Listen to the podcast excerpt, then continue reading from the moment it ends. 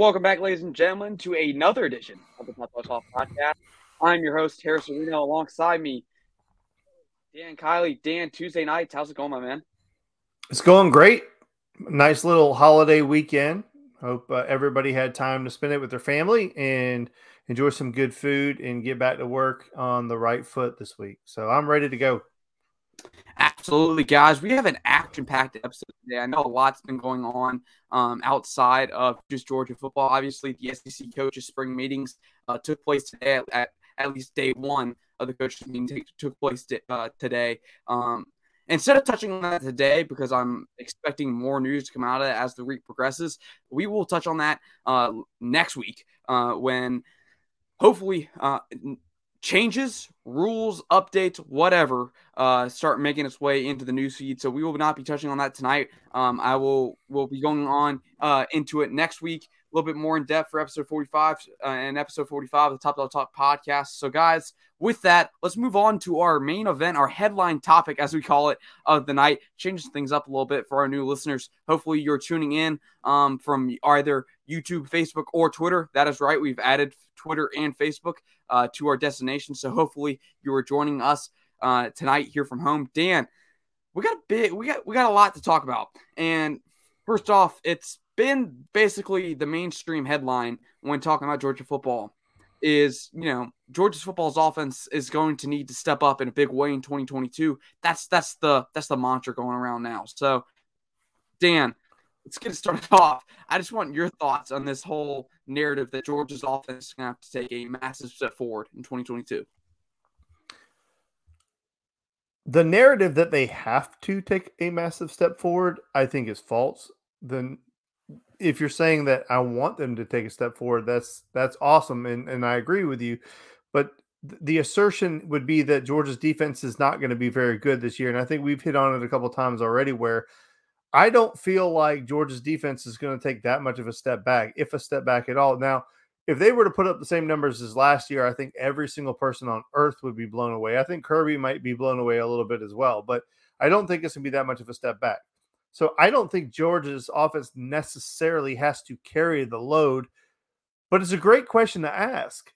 If Georgia's offense is put in a situation where they have to win football games, are they going to be able to do it? Because last year, typically and in most cases, the defense set the tone. The offense did, only had to do what they were asked to do, which in most cases were not that bad or not, not that much. But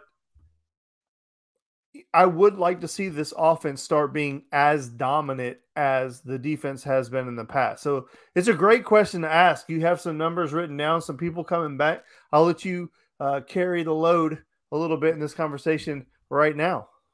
And what Dan's alluding to is in our show notes, I, I, we did some tracking of exactly what all Georgia is bringing back, and here's what we had. Um, thanks to Bill Connelly over at ESPN and his returning production um, statistics that he did, number crunching, uh, as I like to call it, back in February. Georgia's returning 73% of their offensive production. That is include that includes starters like Stetson Bennett, your starting quarterback, much to the dismay of many, uh, uh not many, of some in the famous. Uh, Dan, I think you were.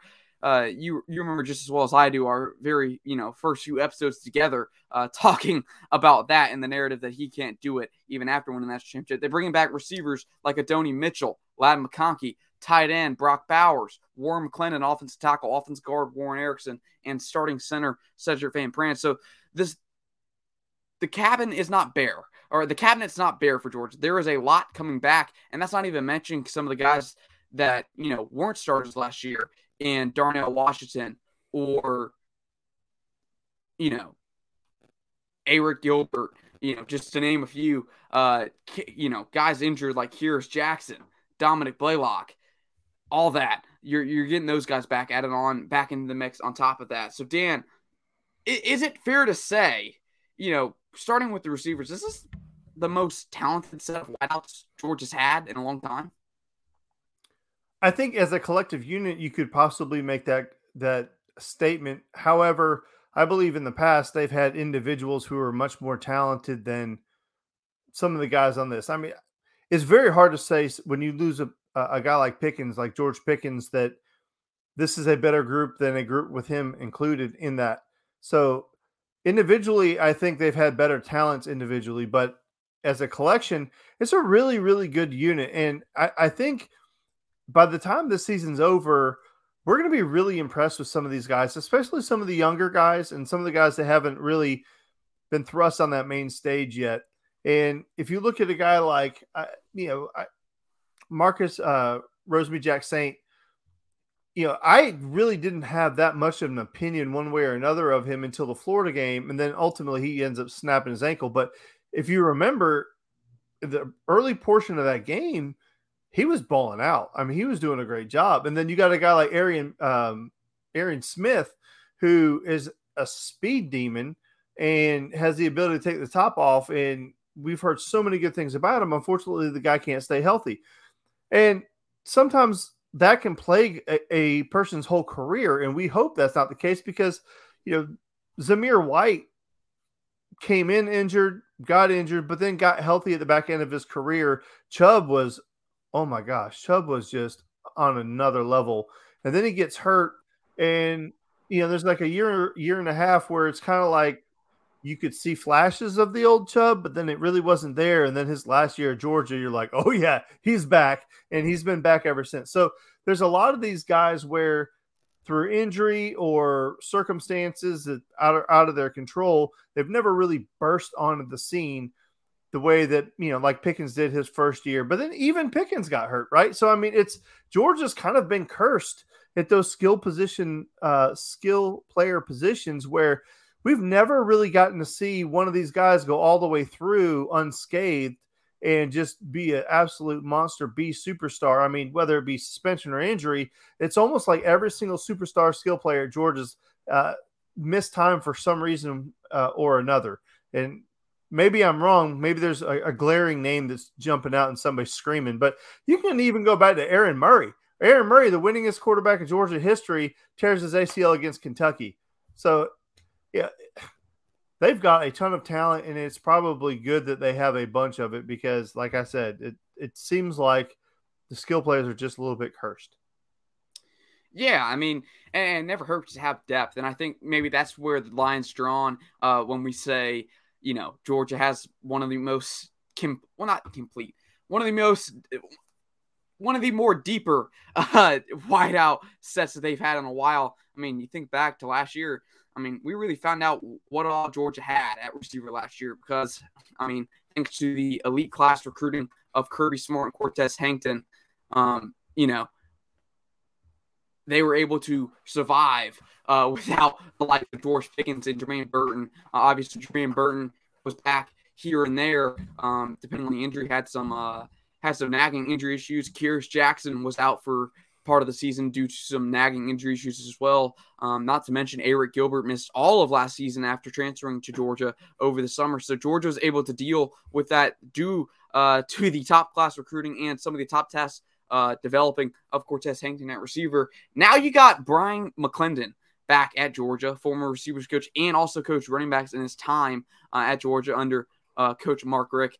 You know, a lot of people are saying that, uh, are hyping him up to be probably uh, a better recruiter in, in some sense than Cortez Hankton, and, and, some people think he's going to end up having a more uh, impactful time at Georgia than Cortez Hankton uh, did. So, you know, that's going to be interesting to see, you know, if there is a leap forward with Brian McClendon back, back in the mix as the receiver coach at Georgia. Obviously, um, being able to reel in some more five star prospects, you know, the likes of uh, George Pickens, those type of guys who, you know, I think that was a big criticism of Cortez Hankton is he had no problem finding the Adonai Mitchells of the world, the guys that kind of flew under the radar, uh, and he was able to bring them in, you know, kind of out of nowhere and have them show up day one and, and kind of produce. Uh, but you know, it, it, seems that every position now at Georgia, the expectation is you have to get five stars, uh, whether it's quarterback, receiver, offensive line, or heck, even defensive line. Now you have to get five stars. So Dan. Whew, we've talked about receivers. Now it's time to uh, talk about some tight ends because my God, does Georgia have a lot of them? Talked about it last week. Rudes, see you in the comments here on YouTube. Obviously, um, you were a big part of the conversation last week whether or not we could classify Brock Bowers as a tight end. not only do you have Brock Bowers this year, you're gonna have Darnell Washington fully healthy, hopefully fully healthy. Gonna get a guy like Arik Gilbert who's gonna play probably both tight end and receiver once he gets down to that uh, threshold of weight uh, and, and, and, speed that Spass wants to see him. Dan, what all are you expecting from those guys, putting Brock Bowers aside heading into 2022? It's very difficult to put words or parameters around what me or anyone else can expect from this tight end room other than pure domination. I, have never seen a room so loaded. I, just imagine back to when our running back room had Gurley, Chubb, Michel, Keith Marshall all in the same room, right? You would say that's probably about as loaded as you could possibly get. And for the most part, it kind of is because you had two of the greatest running backs in the history of Georgia on the same football team. So that's difficult to over year to surmount that. But you look at having Brock Bowers, who is arguably already the best tight end in football as a rising sophomore. You have Arik Gilbert, who was a can't miss prospect. I remember the first time I talked to Brooks about this a couple years ago. He said, Let me tell you about this kid. And he's the most dominant player I've ever seen in my life. And he could basically just walk straight into the NFL. And, you know, I, granted, we haven't got to see Arik Gil- Gilbert play that much, but he, he wasn't the only one that had that opinion. There's a lot of guys that have that opinion. So if you look at those two alone, but then you have Oscar Delp coming in, and, and Oscar Delp is a really talented guy. I just with this freshman group, I, I'm sorry, with with Darnell Washington also added to the guys that are coming in, and then you know if we get to see a fully healthy version of him this year, he got his weight under control. We already know he's a great straight line blocker, but also if you think about it, when we throw to him in critical situations, more times than not, he makes a play. So it's difficult to say that he's just a straight line blocker, and he's an absolute mammoth human being. So he could be a real target in the red zone. It's they just have so many different ways with that room to hurt you. They can block you, they can outrun you, they can run around you, they can run through you, they can go over you, they can go under you. Uh, it, it's an incredible talent, or uh, just an embarrassment of riches in that room. And I, like I said, it's hard to quantify what you can expect from that room because they can literally do everything. And it, you know, the biggest, I think, the biggest improvement that's going to need to be taken is, probably the blocking. Putting Darnell Washington aside, you look at Brock Bowers, Oscar Delp, and Arik Gilbert those guys are gonna have to take some steps forward. Uh, you know, in pass protection, also in run blocking. Uh, although those guys won't be asked to do much uh, pass protection, hopefully not, because hopefully those guys are lined up and going out uh, to get the football. So, but you know, you know, Kirby Smart alluded to it in, in, in, spring practice. That's where Arik Gilbert and Oscar Delp have more room to grow, and that's nothing, you know, out of the ordinary for those guys, for guys of their stature and of their skill set. Because you look at, I mean Oscar Delp, he's he's going from, you know, blocking guys in high school that what, maybe what, 230, 240 defensive ends, you know, maybe in some cases 260, 270 if you get that rare specimen. Uh, but now he's going to be guarding, he's going to be blocking guys that are much bigger, uh, much faster, and much stronger. Uh, so that that's going to be a step up. And then Arik Gilbert's case, hasn't played football in almost over two years. So he's gonna have to get used to playing back in the trenches and being physical with those guys. So it, it's gonna be really exciting to watch how Georgia uh, distributes the football. Also, really exciting to uh, personnel track uh, in some cases. You know, we're all going to be quality control coaches uh, for Georgia this year because, hey, you see Brock Bowers, Darnell Washington, and Arik Gilbert all travel onto the field at one time. What are you calling that? What package is that? Is that 13 personnel? That's you're about to get your ass whooped personnel. you know, I, I, I saw someone you know, over the last few weeks talking about the new mantra of Georgia football should be the just roll out the damn 13 personnel on the field, Todd. That's that's gonna be the new mantra going forward. So and hey, I never thought it would be possible. You know, just a few years ago, Dan, we'd be sitting here talking about how Georgia needs to utilize the tight ends more in a more modernized way. Well, now we're talking about 13 personnel in a way where you know, you can do whatever the heck you want with it. That's hilarious because 100% there was a a narrative that Georgia doesn't throw to tight ends, that they, they don't use their tight ends. And I remember, hell, I remember myself being on Twitter talking about, oh my God, we threw to a tight end. And because like we never threw to tight ends, it was like it was a running joke. But yeah, that that's gone. I guess we could thank Todd Hartley for that, right? Oh, that's way past gone. I mean, Brock Bowers decimated that, and, and, even Darnell Washington to an extent at the end of 2020, uh, kind of decimated that as well. Uh, featured a lot more in the Georgia offense after kind of having to find his, uh, his, his shoes for a little bit there, find his role in the offense after being primarily a blocker for the first part. Uh, developed into that, and you know, I don't remember the last time I've seen a freshman skills player just come in, not not a quarterback, not a running back, just come in and dominate as a freshman like Brock Bowers did. So you know, what does that jump?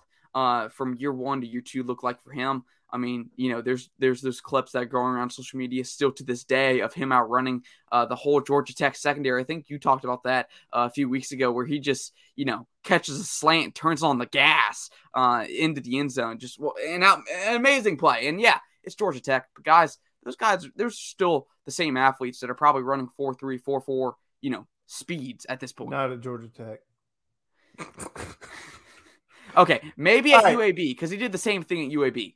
All right, so we've we've had an opportunity now to talk about the receivers, the tight ends, the offensive line should be in good in a good spot, and you know one of the things that we've learned um, by following Brooks Austin, with, with another shameless plug, uh, he gets forty eight a show. Is patreon.com forward slash Brooks Austin. Yeah, of course, is that Stacy Searels can coach, and Stacy Searels is going to have uh, some enthusiasm to be on the recruiting trail, and Stacy Searels is going to have some help in that regard. And you know, he's he's anxious to do it. So, you know, everything that we've learned this last couple weeks, and I won't give everything away, is but it's just you know one of the things that we've learned is that the, the, the Duke can coach, the people like him, the kids like him, they're reacting to him well, and he's gonna he's going to replenish that room. Okay, so we've talked about the receivers. We've talked about the. We, we don't even have to talk about the backs. The backs are ridiculous. They're going to be great. Kendall Milton's going to be great. Ken, uh, Kenny McIntosh is going to be great. Hell, if Daijun Edwards is our starting running back by week two, uh, we're I'm, we're fine. We're okay. Like we've got the back, so we ain't even got to talk about them. But what does it always come back to? At the end of the day, what does it always come back to? Is it is the lightning rod that is five foot seven. It is the the the thing that gets the most attention at the University of Georgia. It's what we get picked on for from outside sources, and then inside the room from inside of Georgia, you know, in Dog Nation, if you will. It, it's a split room. Half the people love him, half the people hate him, and there's really no in between. It's not like, hey, I just really like him. It's people either love him or they really hate him, and it's every day on Twitter. It's I mean, gosh almighty, how long? How we're 90 six days away from the next college football start season starting. We're like two or three months away from our past winning the national t- title, which apparently Stetson Bennett had nothing to do with. Clearly, oh yeah, he got uh, carried. Uh, he, he didn't yeah, do anything. He, yeah, he got carried. Now listen, I have been a Stetson Bennett critic. I will always be a Stetson Bennett critic because there are things that he does that I don't like. However, you have to acknowledge the dude did something that no other Georgia quarterback has done in the last 41 years, which is win a national title. So you can be as mad as you want to at the guy. He didn't do anything other than show up, play when asked, and win football games. Is there other guys on the roster who could do it better? Maybe. But you know what? For whatever reason, the coaches don't trust them to do it. And Stetson was able to show up every single one. So, again, you have some notes on Stetson. I'll let you read your Stetson notes because of your notes, but it, the guy is delivered when asked.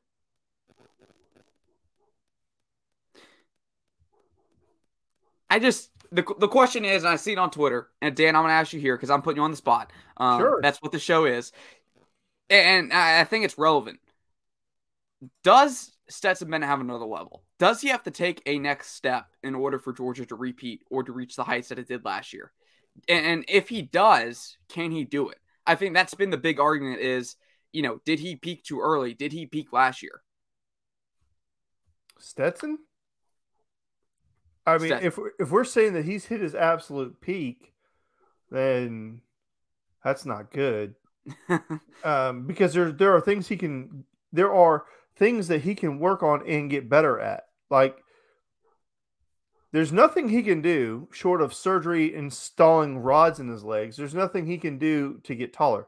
However, navigating the pocket better, finding throwing ang- angles better, finding the lanes better, developing the deep ball.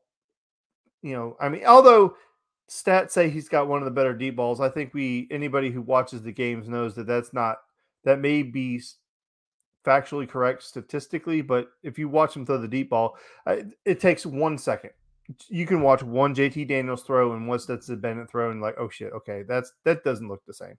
But that's neither here nor there. But there are things that he can work on to get better. So has he peaked? I don't think he's peaked.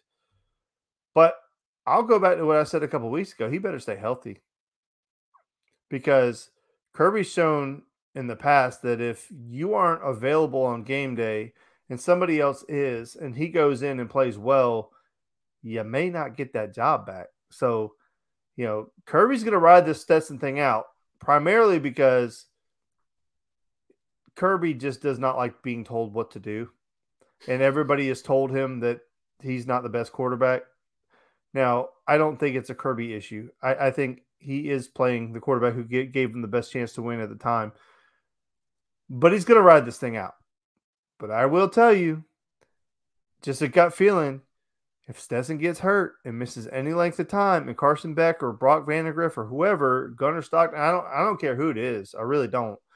If one of those guys gets in and tears it up, and they and they start ripping off points, I'm talking about like let's just, for example, uh, who do they play week two? South Carolina, right? Who week two? No, or no. So they play um, Oregon. They play Oregon, a cupcake, and then somebody else. Kent right? State. Is it Kent State? yeah, I'm not worried about Kent State. Kent State. But what, I think who, it's week two though. So who play? Who did they play the following week? The South Carolina third week, right? I think so. Okay, so whatever the case may be, let's just say something happens in in and I'm not talking about the Kent State week because it doesn't. I mean, good. God Stetson Bennett threw five touchdowns against UAB. Right. So what I'm saying is like, let's say South Carolina against uh, the redheaded monster up there at South Carolina. What's his name? Spencer Rattler. So let's just say he let's say Carson gets to start in that game because he's hurt, injured, whatever the case may be. And he does 400 something yards and five touchdowns against South Carolina. Like if he does like something like JT Daniels did against Mississippi State. Like if you remember, Stetson was the starter.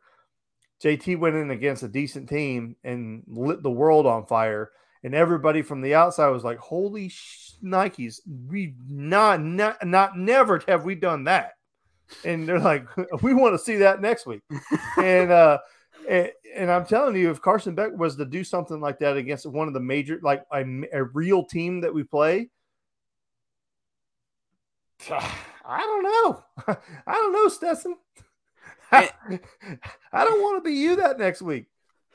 You know, you do remind me. I forgot. Stet, you know, and people may forget as well. Stetson did not lose the job to JT because he got pulled from the Florida game. That's not what happened.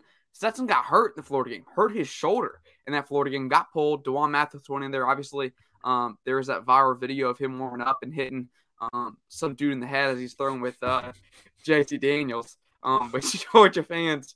Um, That's the first time you've got me. Yeah. Georgia fans, you know, obviously uh, it's a meme to this day, but um, shout out to D'Wan Mathis. Hope he's doing well at Temple. Um, but, you know, JT Daniels, you know, went in, threw for 400 yards, had four touchdowns against Mississippi State. That was the point he won the job. There's no turning back at that point. That was like when Stetson Bennett um, lit the world on fire against Auburn and, and, and Arkansas. Well, didn't light the word on fire against Arkansas, nor did he really like the. I, I don't. I don't think he lit the word on he fire. He saved our bacon. Yeah, that's what he, he, did. He saved our bacon. Yeah, he made sure the fries were hot. Um, as as the Georgia he made sure the fries were hot while JT was hurt, and that's what ultimately won him the job. Um, so like Dan said, if you if you get injured, there's no guarantees you get your job back. I, I think that's the best. I mean, really, you go back and you think about it, it it's really crazy, really crazy to think about how ruthless they are at quarterback over the last few years. Uh, you can start with Jacob Eason. Jacob Eason comes in, he takes the job over Grayson Lambert. wins it. You know, Jake Eason's the quarterback. They go through all. Just think about that part of it. All the growing pains that we went through that first year with Jacob Eason. One day he would look phenomenal. The next day you'd be like, "Oh my goodness, what is just do?" But we we suffered through that season, and we we were like, "It doesn't matter what happens. This is our guy. We're gonna groom him. Whatever." Next season he comes in, he gets hurt. Jake Fromm starts against Notre Dame and wins that game, right? He did not play good in that football game, didn't, but he won the football game at Notre Dame. I was there sitting in the corner of the end zone. It was unfreaking believable. Jacob never got that job back. Never get, never, not one time, never did he even give a chance to win that job back. I think that's what pissed a lot of people off too. I know it pissed me off because I had the biggest man crush on the history of the world on Jacob Eason. I, I, I followed that kid's high school career the entire time he was at Stevens High School or whatever it was out in Washington because they were like, this kid is the next thing, and I was just locked in on that guy. But he never he was never given an opportunity to win that job back, not even the next season. So he's that, that's the case. Well, then Fields comes in, and then we're not going to even touch that one. So anyway, Jake Fromm finishes out his career. He leaves. Okay, and you know, then we have a situation where we don't really have a quarterback. D'Wan Mathis gets dinged up, and he goes in. Uh, Stetson goes in, saves his bacon, and and D'Wan never gets a shot to get the job back, right? And, and D'Wan started that game okay until he got his shoulder hurt by Bumper Pool. You know, Bumper Pool takes him out of the game, and he never never gets a chance to get that job back. It's Stetson's job.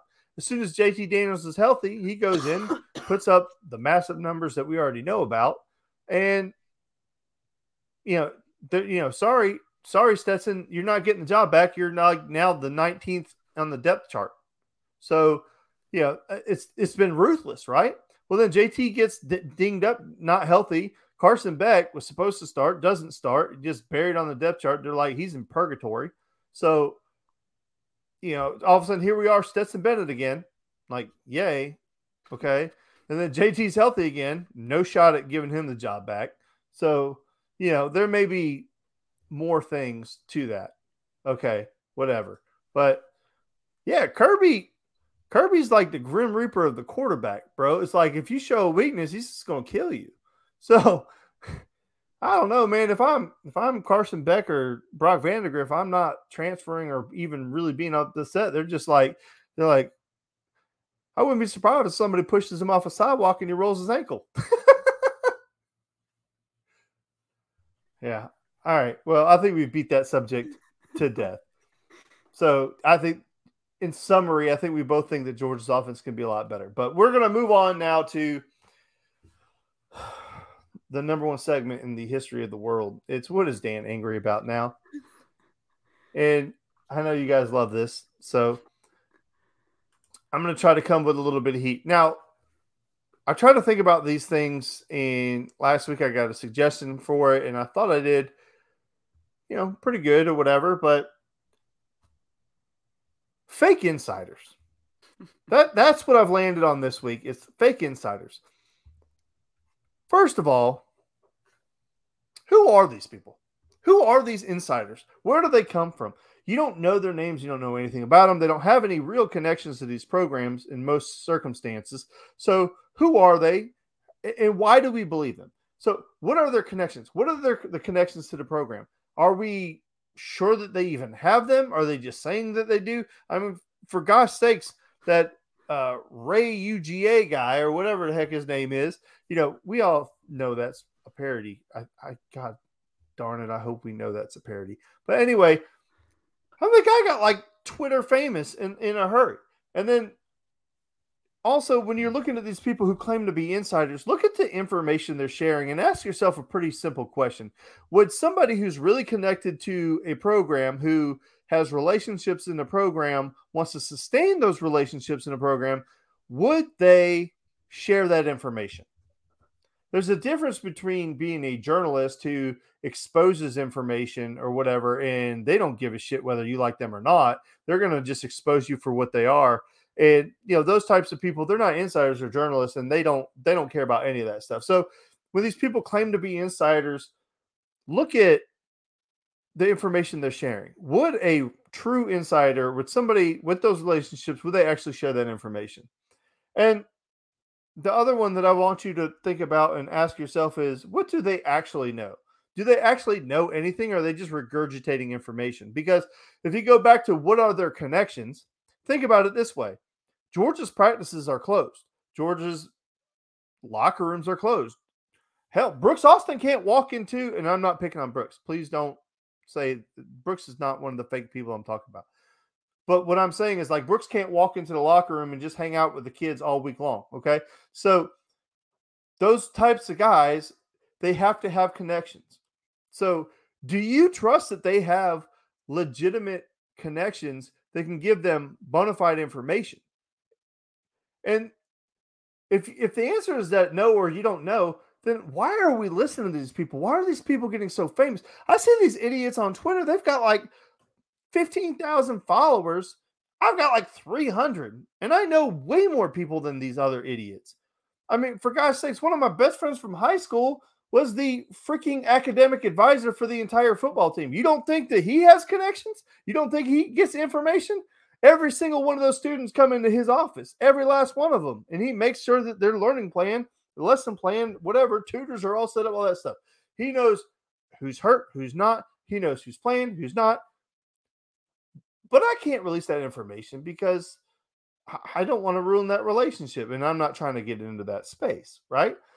But who are these people? What are they, you know?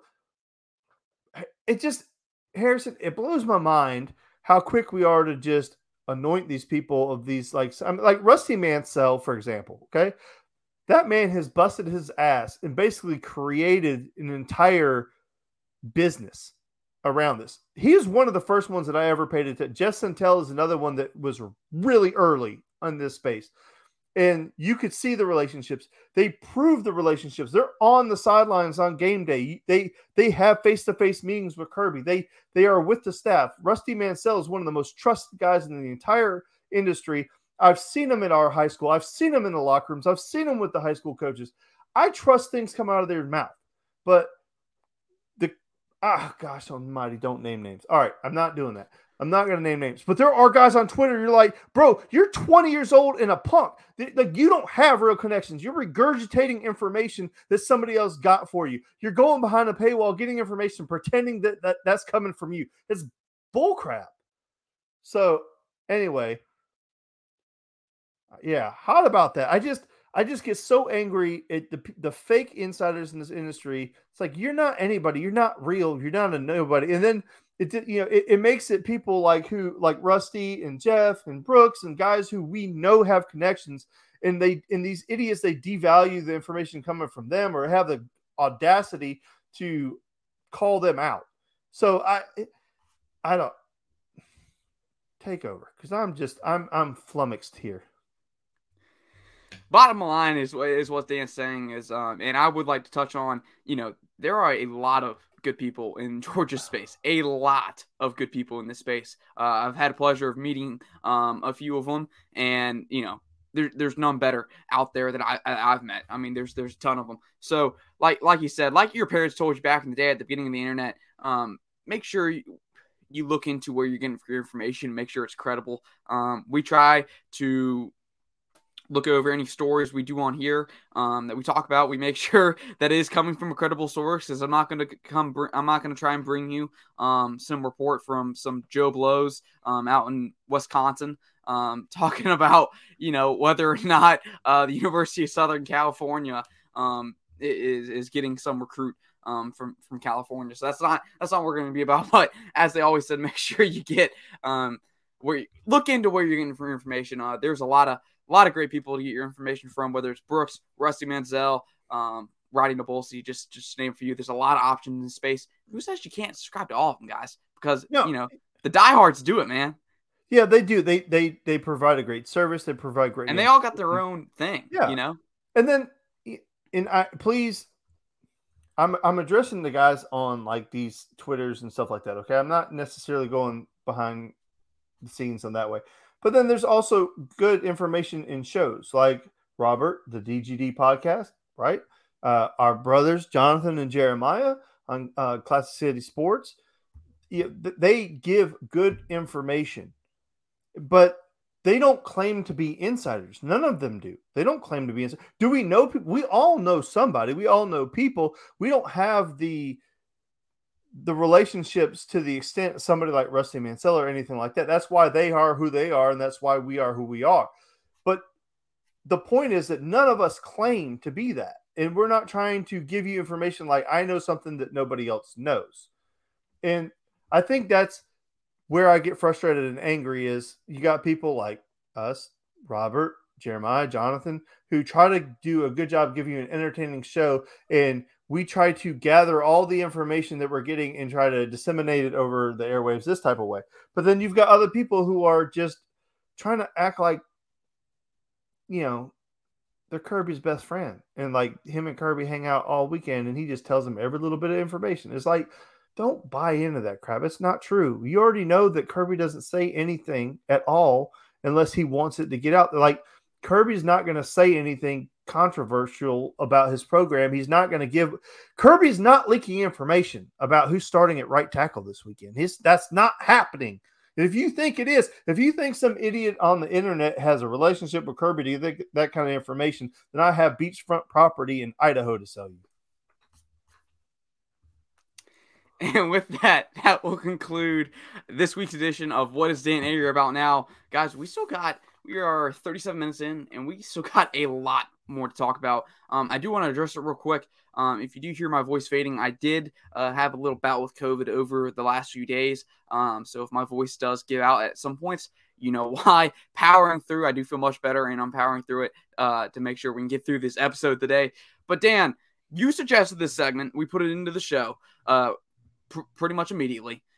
And I, actually, I'm just going to let you take it away and let you introduce this topic. All right. Well, we were trying to come up with show topics, and one of the ones that we recommended was who has the best chance of knocking off Georgia this year? And what got me to thinking on this is I had the or I went and saw the movie Maverick this weekend, and it was probably one of the best sequels I've ever seen in my entire life. And you can come at me if you want to. I don't care. And that movie is phenomenal. So it got me thinking, like, what are some of the best sequels ever? And then it, if you follow my crazy brain, that translated to Georgia sequel. What what does Georgia do to follow up their national championship season? What does their sequel season look like? And who has the chance to be the villain in that? Who's the who's the the team that has the ability to ruin that season. Now, there are some parameters to this, and I've already gone over these rules with Harrison, and he understands.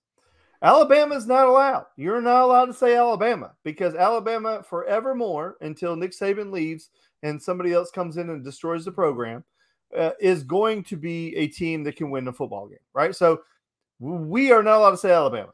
And to start this conversation, it is who has the ability to be the villain and derail the Georgia sequel or ruin the Georgia sequel during the regular season. So all of your postseason teams are off the table until later in the conversation. So if we go through the list of all the different people, I started out, I kind of put them in order of how I thought they would, and I'll let Harrison have his rebuttal. So I started off with Tennessee under year in, in uh, maybe I'm a little bit influenced by Harrison because he's on the Tennessee bandwagon, but it's year two under Heupel. It, it is a team that can put up points in a freaking hurry. I won't steal all of your notes. I'll let you come back. So they can put up points in a freaking hurry. And they have athletes. They haven't recruited at a super high level, but they've been bringing in people. They've got a couple different transfers to come in.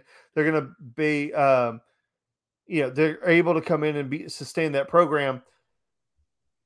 My fear would be that Georgia somehow gets in a shootout with them and is not able to score late in the game, maybe to catch up. So Tennessee is at the top of my list. Would you like to have a rebuttal now, or you want me to go through my list? Keep going. I, okay. I agree with that. All right. So number two on my list, and you may disagree with this. I think there are a lot of people who will disagree with this, but it's Florida, and it's uh, and it's Florida for obvious reasons, right? Because Florida is one of those teams that is always a thorn in our side, and I know we've beat them pretty handily recently, but they can up and beat you. And they do have their new head coach in Billy Napier. What would be a bigger jumping on point for that entire program, fan base, coaching staff, all of that than, than beating Georgia, right? I, I think on their schedule, there's not a team on that Florida schedule they would want to win more than Georgia. Okay. So I have Florida number two. Number three would be Kentucky. And the simple reason I have Kentucky on there is they do have a competent quarterback who I do not think is to be a first round or a top five NFL draft pick. So you missed me with that. But they have an outstanding defense. They have the ability to slow the game down and force Georgia to play at a much slower pace and possibly you know have Georgia's create or just create a turnover somehow take advantage of that. So you know Kentucky's number three on my list. Number four is Auburn, and Auburn's just got to be on the list because it's freaking Auburn. They're our cousins. They're if for the longest time they mirrored our program. Crazy things happen in those games. Auburn is one of those charm teams, whether it be against us or Alabama, where they just win games they should not freaking win. Last year, Auburn should have never been in that football game with Alabama. And damn it, if it didn't take a miracle to beat them in that game. So Auburn is just on the freaking list. Okay. They just are. And then Oregon, they're on the list just because they have to be because they're an actual real program. Dan Lanning is going to have them fired up to play. I don't think that's realistic. The, the the two names for me that are the most realistic are Tennessee and Florida, and I, I think that we can overcome K- Kentucky. I think we can overcome um, Auburn. I don't think uh, Oregon is going to be able to play a full four quarters with us. So for me, during the regular season, the two biggest villains to to completely ruin the sequel for Georgia would be Tennessee and Florida. You're up. All right, so I did some little adjusting with Dan's rankings. Obviously, he had uh we both have Tennessee in common. Spoilers. Um, I know you're shocked. It's breaking news. Tennessee's up top, and obviously it's for reasons Stan already said. Bring back Dan Hooker, uh, Hendon Hooker, not Dan Hooker. Talking about the UFC. Hen- Hendon Hooker. Obviously, I think he's probably an underdog uh, for the Heisman. You know, already. Um, obviously not being on the odds right now. The odds list not being um not being up there, but if he goes out there and puts up the numbers he did, I think he had over 30 touchdowns and just two or three interceptions. And you know, if Tennessee wins eight to nine games, maybe that's enough to get him in that Heisman race uh, eventually. So obviously, Tennessee's at the top of the list. Number two, this is gonna differ from Dan. I got Oregon. And I know Georgetown's been beaten in a home opener since Clemson did it back in 2013, 2013, 2014. I don't remember the exact year that was. Um, and I don't remember the last time it happened before then, um, before Clemson. So the big thing with with Oregon, and I think you know, is the familiarity, and that's that's the aspect that everyone's building up. Not that I'm saying that familiarity wins football games, that it guarantees success in head-to-head matchups, because obviously, um, that's not the case. That's why, you know, if it was the case, the Nick Saban wouldn't, you know, have just Nick Saban wouldn't have just two former assistant coaches to have beaten him, and, and, both came within the last year. That that would that would not be the case. If familiarity was a big determining factor in winning football games, that wouldn't be the case. So Oregon, I, I, they got talent. Mario Cristobal recruited probably just as well as he could at that at, at that school in his time there. And I think Dan Lanning is going to be able to keep up that success. I don't know if it will rebound from year one, but I think he's going to keep that program going, maybe elevate it to that Pac 12 championship level over a few years. It's going to have a tough job in USC, but also, Dan, I'm sorry, but they do have Bo Nix. So, yes, you do have a fourth year of Bo Nix to watch uh, in a game against Georgia. Obviously, 0 3 0 3 to start against Georgia. Closest game coming his freshman year which was probably his best game uh, against Georgia in his three years so far. But here's the kicker. He's being reunited with his OC from that same year, Kenny Dillingham. I don't know the exact details of whether or not Dillingham was the play caller back in, I think, what, that was 2019? 29, yeah, the 2019, Jake Fromm's last year at Georgia. Close game. Bo Nix had a pretty good game, to my recollection. Going to be reunited that same play caller. All right. Number three, I got Florida because, like Dan said, it's rivalry. It's there. Now, Dan, here's where it gets a little bit more different. South Carolina. that was some, that was someone that I, I I don't remember hearing mentioned, but I got them ranked above Auburn, and it's for this reason. You bring in Austin Stogner, you bring in Spencer Rattler, obviously a lot of hype around those two. Does Shane Beamer have enough, have what it takes offensively to score on Georgia? Obviously, Georgia's going to be missing a few pieces. I think Spencer Rattler plays to the potential that everyone saw in him, you know, with, with tools around him that aren't as talented as they were at OU, but he somehow gets out of that situation, gets out of Norman, and just needed a new environment to succeed. Then hey, may, may, maybe maybe he pulls an upset. Then I got Mississippi State. Air raid. Who would you want to see, Lee Stan, for a defense that is as young as Georgia this year, for the same defense that everyone's building up in the mainstream media as one that's going to have problems? Not that I agree with it, but you know, if Georgia's defense is going to be lacking um, as much as everyone says they are in the mainstream media, then Mississippi State's not a team you're not you're you're going to want to see. Um, no matter what part of the season you're seeing them in. Mike Leach always an issue. Last time those two played, one score game. Going to be a fun game to watch. I'm going to hate the Cowbells, but I'll sit through Dan. And lastly is Auburn because, like Dan said, it's a rivalry game. Always easy to get up for, no matter how bad or how good Auburn is. They're they're always going to get up for Georgia. So I I like the South Carolina one, and I was actually thinking of having them on my list, and I just I didn't pull the trigger because I don't know that they have the collection of talent necessarily, or really one side of the ball being so dominant. But that could, my opinion, could change really quickly on that because if Spencer Rattler goes in there, plays to his potential, and the guys around him are able to play at a higher level, it, you know, maybe he gets it, maybe at South Carolina he's able to do something he couldn't do at, uh, at Oklahoma, which is raise the level of play of the goes around him. If he's able to do that, that's fine. Now, I will say that everything you ever heard about Spencer Rattler coming out of Arizona is his teammates didn't like him. He was a, a jerk. And like I've heard that from people that I really trust that have been on that quarterback, you know, have been out to the Elite 11. Some of the guys who have been around a lot of these high level quarterbacks. And one thing that just kept coming up was that guys just don't like him. And I guess without being able to name names and say this is who said it or whatever like that, I think the easiest way to get my point across is look how quickly Oklahoma turned on him. Caleb Williams goes in, has a good game. The entire team was like, hell yeah, get rid of Spencer. How often does that happen? Like, even with the Jake Fromm, Justin Fields thing, like the entire team didn't say, we're in this boat. It was kind of like some over here and some over here. But at Oklahoma, they were all like, we're in Spencer's boat.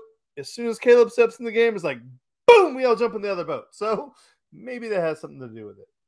And the other one that you mentioned that I didn't have on my list was Mississippi State.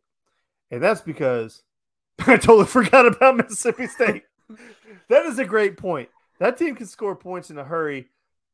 Uh, my biggest concern would be again, kind of with the South Carolina thing. I don't know if they have enough talent, you know, in their top 35, 40 guys to sustain a four quarter game. But I guess for some of the reason that we are circling the Tennessee game is that Tennessee can put up so many points so fast that if you put Georgia in a hole and they start playing, you know, Robert said something earlier. Georgia will be Georgia if they lose the football game.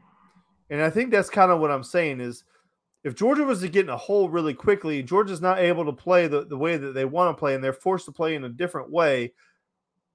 You know, is that is that a situation where they they lose that football game? So that that's actually a really good call by you. I I that I appreciate you bringing that one. So with that, Dan, moving on, it is um, it is a good. Oh, actually, wait, hold up. I did. We did skip over one thing before we do move on. Oh yeah, to our post newcomers. Postseason. We both agree. So I'm gonna let you take this one. Yeah. Okay. So, I mean, you never know how the playoffs are going to break down, but my biggest fear in, in the premise of this again going to back is what team would derail Georgia's sequel season and prevent them from getting to the national title game. Now, this doesn't mean the team that would stop them from winning a national title in the championship game. It's who would stop them from getting back. And my biggest fear would be if they were to play Ohio State in the Final Four. I think that is a recipe for disaster because Ohio State has got a big chip on their shoulder and they have not fared well against SEC teams. They've got everything coming back. They, you know, we kind of said that Ryan Day is next on that list where he's got to win a national championship next to solidify himself as one of the most elite coaches in, in college football. Kirby has exercised the demons as far as that is concerned. And now it's Ryan Day's turn to exercise those demons. So that is just, and I'm not saying that Georgia can't win that game. That's not the point of the conversation. The point is who has the most realistic chance of beating Georgia. And I think Ohio State, out of all the teams that are out there that we could potentially meet in the playoffs, Ohio State would be the one that I fear the most. Meaning, I think they have the most legitimate shot to beat Georgia. I think on almost every level they can compete with Georgia. They may like they they're much better at quarterback position, right? They are probably very close in running backs. They are they probably get the nod in wide receivers, even though I really like our wide receivers. Defense, I think in most areas we get the nod. I think they've got some pretty good corners. They usually have a good secondary. They always have a linebacker they can hit. They they, they recruit at the top five level every single year. So they got players all over the place. Ohio State is just a team I would not want to see. And again, we are just we are not including Alabama for this conversation. So yeah, it's got to be Ohio State, right? Has to be. And, and, and talking about the receivers comparison, I think I agree with. I mean, I think they get the nod, but I think it depends on how you look at it top end wise, I think they get the nod because Jaxon Smith-Njigba. I mean, there's not a better receiver in college football, in my opinion, coming into this year. I mean, what that did do it in the Rose Bowl, unbelievable. Absolutely unbelievable. Never seen a receiver take over a football game like that. talked about that in the past. Um, top end wise, that goes to them. But I think when you go down the list and you look at overall depth, I think Georgia's much deeper than they are, or maybe just as deep as they are. Yeah, I just that, that's the one team that gets it to me. So I I mean to to recap, I think we both all agree of all the different teams that we play, they they all pose a threat, whatever, and we we ranked them in the order. You're more than welcome to uh we're pre-gaming the, the big show. Thanks, Brooks. Um yeah, so that it is what it is. But anyway, let's transition to our last segment of the night so we can get people out of here and get them uh, on to the Brooks Austin show, who gets. Patreon.com forward slash Bush Austin. I know he doesn't ever plug our show. Plug. Yeah, never plugs our show. God Almighty, it's like we're just like of mice and men down here. So anyway, our final segment of the evening, and this kind of feels weird with me transitioning the whole time, Harrison, because um, this is. Like hey, it helps me out because I, I have been sick, so I'm yeah. I'm occasionally having to go off screen to blow my nose and such. I do appreciate it. All right, so last segment of the night I would love to hear what you guys have to say. And these are the newcomers to the program that we are most excited to see through summer practice and hopefully early in the season. So for me, yeah, it, and it may not necessarily just be freshmen, but for the most part, these are freshmen for me. So number one on my list of guys that I'm most excited to see in the summer is Malachi Starks. For obvious reasons, I've covered the kid uh, for the last four years. I've seen 90% of his football games I've watched him play. I have a connection with the kid. He is an outstanding human being. Uh, I just love everything about him. So, for selfish reasons, the most the person I am most excited to see is Malachi Starks play DB. So that guy is going to be. Uh, I hope he's just an absolute beast. Number two would be Mykel Williams. He is the highest rated player that Georgia got in this past class. He's number four uh, overall on the two four seven composite. He is a position of defensive lineman. It is one of the things that we were looking forward to. Everything I've heard about this kid is he is going to be a guy who can play right away. I am extremely excited to see Mykel Williams. Another one for me is Branson Robinson. I have not seen a whole lot of his high school tape. The high school tape that I have seen, I really, really liked. I have seen pictures of this guy, and oh my God, he looks like a freak of nature. So, Branson Robinson is one of the guys that I just cannot wait to see. And who knows how much we'll get to see him, but Georgia's always done a really, really good job of getting backs carries, the young guy. So I think we will have an opportunity to see him, especially week two. I think we're going to see him a good bit. Number four on my list of guys I'm really excited to see is De'Nylon Morrissette. So I didn't know a whole lot about this guy. Brooks was talking about him all the time. He covered him. He did a break uh, breakdown. So Morrissette is a guy that uh, I'm excited to see. And then Chandler Smith, the wide receiver from Florida, I'm excited to see him. Heard a lot of great things about him. I think there's an opportunity for wide receivers to get some op, you know, get some catches early in the season. They've always done a really good job of rotating, just like with the running backs. But Malachi Starks, number one for me. Mykel Williams, position of need. So I'm excited to see him get on the field. Branson Robinson, because the guy looks like a freak of nature. De'Nylon Morrissette, because Brooks was really high on him. And Chandler Smith, because I've heard some really good things about him. Those are my five guys. I can't wait to see. I added on because I agree with all five of Dan's picks. I was I was I was I was hoping um hoping for a few to be left behind and he did leave me some. Um so that was good. Uh, I let Dan get the first to the pie, so I got the second uh, I got the second slices over here. Um and it's pretty damn good ones and, and also some guys that um Brooks is is high on uh, at least from my recollection. Probably all three of the all all these guys he was high on. Um, because I mean, there are a lot of dudes in this class. First up being Darius Smith, outside linebacker. He's six foot six, Dan, 230 pounds. Who does that remind you of? Six foot six, 230 pounds, described as wiry strong, fast as hell, can run track. He is a pretty damn good track player and could play basketball in high school. Also played receiver. I mean, guys, the comparison here is Adam Anderson. Adam Anderson was a speed demon off the edge, could get after the quarterback like nobody's business.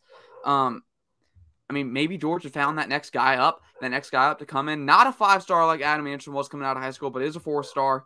Um, I'm excited to see what he does. He is a summer enrollee, so he just moved in today uh, with the rest of the freshman class. Another guy that we've already seen um, pretty pretty well. Uh, oh, here we go. Four uh, four 4.8 second 400 uh, insanity from Darius Smith. Brooks Austin contributing there. Brooks, we do want to get your while, while you're still here. Jaheim Singletary and Joey Humphrey, two corners that I think everyone's highlighted on the recruiting sheets as dudes because I mean obviously Georgia has a track record so far under Kirby Smart of developing some top, class cornerbacks. I mean there, there's there's none more highly touted than Jaheim Singletary and Joey Humphrey. Add him alongside uh, freshman already enrolled Daylen Everette, who I mean popped pretty damn good. Uh, popped off the screen in the spring game um, from our recollection for what we see. Made some pretty good plays. Obviously gave up that big play early um, to Arian Smith, but who doesn't? Because the dude is a speed demon. But made some adjustments throughout the game um, to keep up with them. So really good job by Daylen Everette from the TV copying from everyone's been saying about him. Excited to get those two guys on campus, and obviously Oscar Delp because why not? It's the tight end.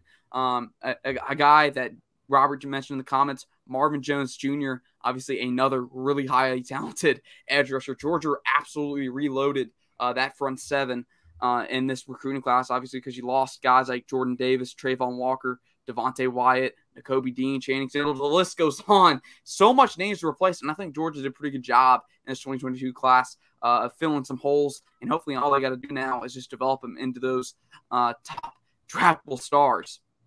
So, Dan, before we let everyone go, tell them where they can find you um, on Twitter. Sorry, I had a blank. Uh, it's Dan Kylie three, but I did want to uh, comment on one of your guys is uh, with Darius Smith, the outside linebacker. That guy, I got to see him in high school. I did his playoff game, and he's extremely athletic. And but he, the wiry strong thing is the one thing that I take a little bit of umbrage with because he's wiry. The strong, I don't know because he got pushed around a lot, but he's had an entire offseason to add some strength and weight. And I'm sure that they're going to be able to do that. So he's got a six six frame, 230 pounds. He has plenty of opportunity to put some weight on that. And I know Brooks has seen him in person too. You know, there's a chance that, that because he's his frame is so empty right now that he could put on some massive weight. I wouldn't be shocked, and maybe he won't. Maybe he'll settle in right there, but it wouldn't surprise me if if he get, gets the the ability to play to the defensive line because he's got so much room to put on weight, and it's just a matter how they want to use him. But you know, one of the things I did notice in high school is that he was just kind of so big and lanky. He did get kind of uh, pushed around a little bit, and some guys got some leverage on him. But yeah, he he's he is very interesting about seeing early because there's so much room for development with that guy. But yeah, anyway, if you want to follow me on Twitter, it's uh, at Dan Kiley three, and um, you know, I, I I would love some interaction, some followers, some from you guys. Like, share, hook us up, guys. Yeah, like Brooks is saying, two fifty five in a year isn't out of the realm of possibility. That would be adding twenty five pounds, and I think that's very doable. And I'd be interested to hear Brooks's take if you know when how quickly he gets up to 255 might change some people's minds in that room of, about where they want his overall weight to be because he is extremely athletic, quick, fast twitch kind of guy. If he's able to easily carry 280, 290 pounds, maybe you see him move to an outside tech uh, on the defensive line. I, I, wouldn't be shocked to see that. So, uh, you know, maybe Brooks can comment on that. But maybe oh, real quick, while the peer pressure is on him in the comment section, Brooks, how about we get you on the show so, uh, sometime soon? How about oh, say he... next week talk about newcomers? um, but yeah, because I mean, there's a lot to talk about with these newcomers. Um, eh, you know, not only the newcomers, but what Georgia has coming back um, this year. Uh, real quick, he says he's year or two out, but you have young polished rushers in that class. He's a gamble and a damn good one. Brooks Austin. Make sure y'all go tune in uh, on YouTube. I don't it should be available. I think it's available for everyone. Brooks's big board unveiling uh, the big board for wide receivers. Obviously, Georgia's gonna have some needs in that wide receiver class in 2022 in the 2023 class. So why not go see where Brooks ranks them on their board? Does an in-depth analysis of each guy, takes the time out of his day and away from um, his family to go watch these guys, go watch their tape, evaluate them, grade them based off of his scale, and he has publicly put that out there uh, to let you know what he's looking for and how he grades these guys. So really good in-depth analysis by Brooks Austin. You can also go find him over at sidogsdaily.com. Um, a lot of good work being done over there as we get closer and closer uh, to college football season. Because God, are we missing it? But like Dan said, you can go follow him at Dan3 on Twitter. You go follow me at Harrison Marino on Twitter. Guys, this has been episode 44 of the Top Dog Talk podcast. Shout out to the GGD podcast, the Film Guy Network, the Classic City Sports podcast. Uh, just some of the uh, other shows that have been in our comment section as of late. Shout out to all those guys. Want to see everybody grow. Guys, we'll see you back next week, Tuesday night, 7:30. See you soon.